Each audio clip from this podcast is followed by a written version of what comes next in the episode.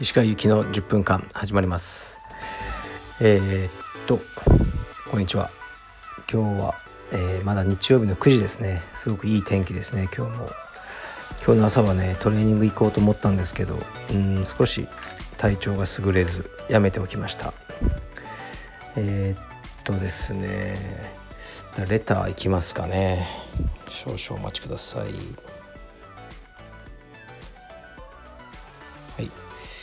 えー、石川先生こんにちは。いつもはい楽しく拝聴させていただいております。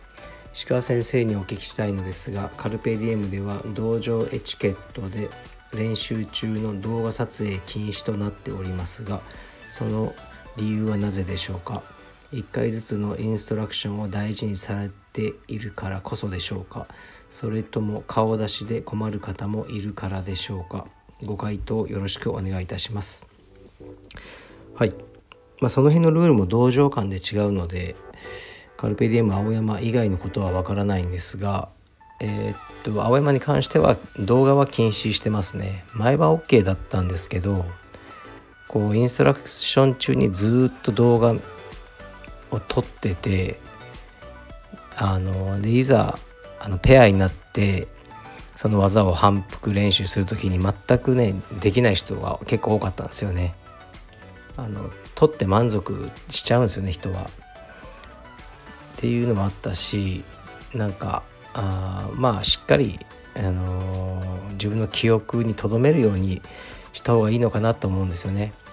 あと青山の YouTube チャンネルっていうのがあってそこにねあのスタッフたちは技をちゃんと載っけてるのでそこで保管していただければ良いなと思ったからですね。うん、でなんか動画撮りながらちょっと LINE もチェックするとかねそういうことが始まっちゃうんであの僕はあの動画をね撮るのは禁止してますね。それだけです。はい次いきます。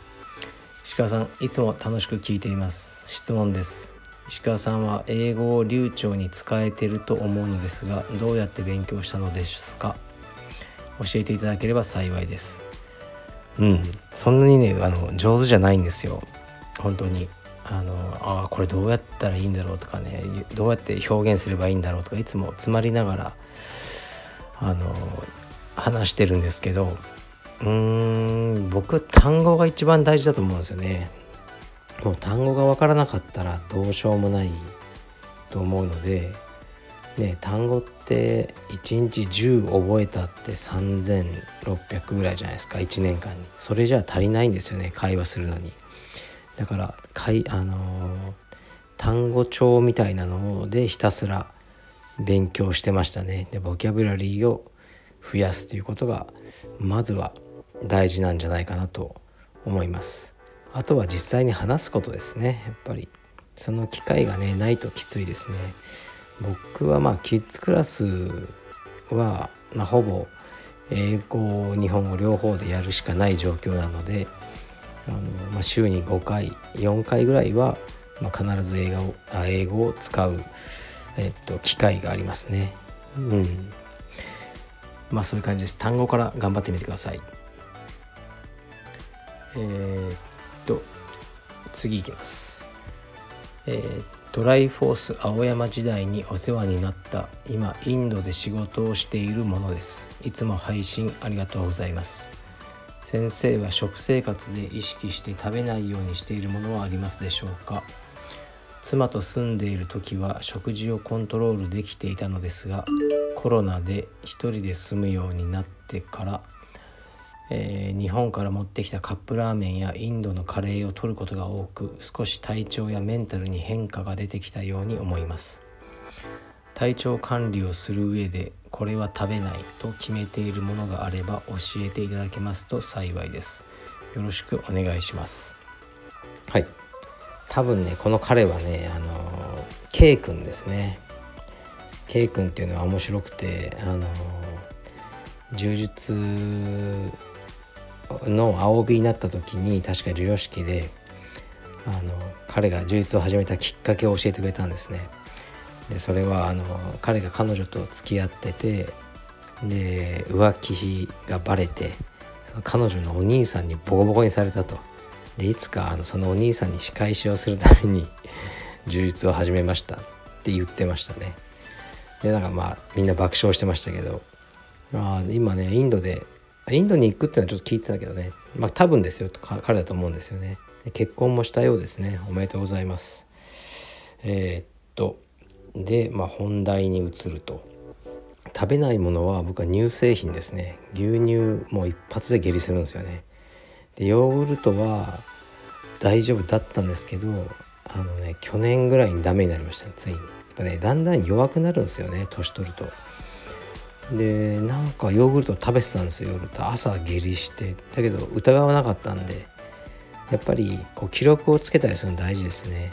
で親もしかしたらヨーグルトかなと思ってちょっと自分でメモし始めたらやっぱりヨーグルトを食べて夜次の日の朝下痢してるってのが分かったのでもうそこで食べるのを一切やめましたね。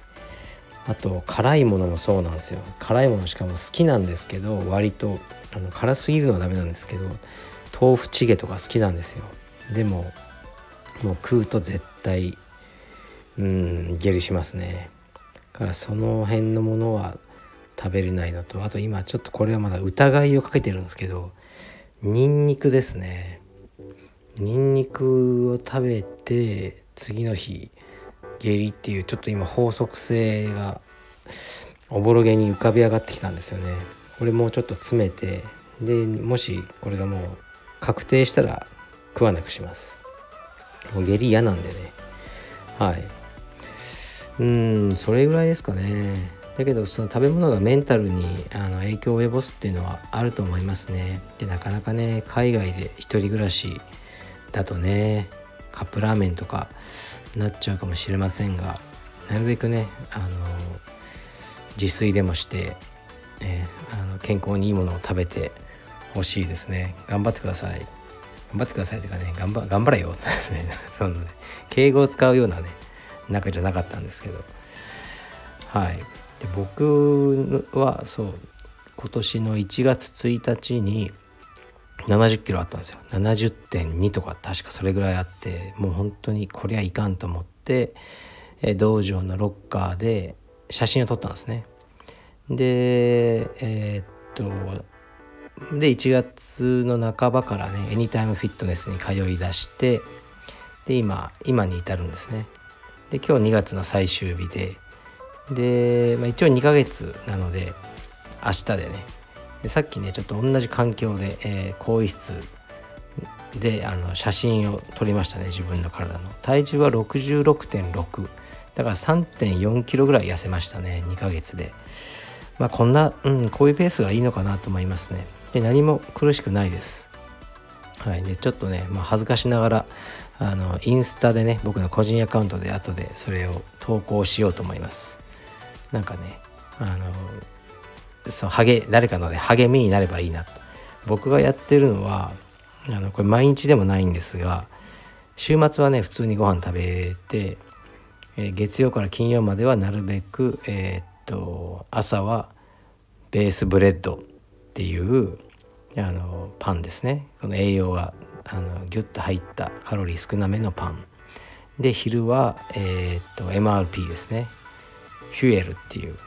これで食事を置き換える。でで夜は普通に食べる。これをやってるだけですね。で朝はあの、まあ、週に5回とか6回ぐらいエニタイムフィットネスで、えー、有酸素運動で、まあ、500から700キロカロリーを燃やしてると。でウェイトはねまだねやっぱできないんですよねあんまり。肩が痛いのとあと足だけやろうと思ったら今ちょっと腰痛もねひどくなってきて。もうほんとねじじいは大変です。だからそんなにウェイトはやってなくてそれでまあ3 4キロが痩せたのででもやっぱりねこう筋肉もちょっと落ちちゃってるんですね。でまだちょっとお腹もね下腹が出てるのでこれもそうですね。また2ヶ月後ぐらいにインスタにアップできるようにもうちょっとシェイプアップしていこうと思いますね。はい。うん。あでそう。でまああの久しぶりに一冊だけあの面白い本読んだんであの登山家の栗木信和さんってご存知の方いますかね？確か「情熱大陸」とかで人気になったのかな？であの、まあ、この間ねあの死んじゃったんですよね滑落して。でその彼について書いた「デスゾーン」っていう本があのあって、まあ、すごい高い評価をあの得た本で僕も読んでみたんですけど非常に面白かったですね。うん、やっぱまあまあ栗木さんっていうのはその SNS とかをすごくうまく利用してが自分の実力以上に、ね、周りの評価が上がっちゃって、まあ、それに応えるべくもう本当に自分も苦しくなってでアンチもバーって出てきてで最後、まあ、ほぼ自殺のような形なんじゃないかなっていう結論なんですけどねもうあの行き場がなくなってしまったんですよね。はい、もう、まあ、現代ならではのあの事件といいますか、うん、っていう感じの本でしたけどまあすごくいい本でしたね。ごご興味ある方は読んでみてください。はい。じゃあ本日も頑張っていきましょう。失礼します。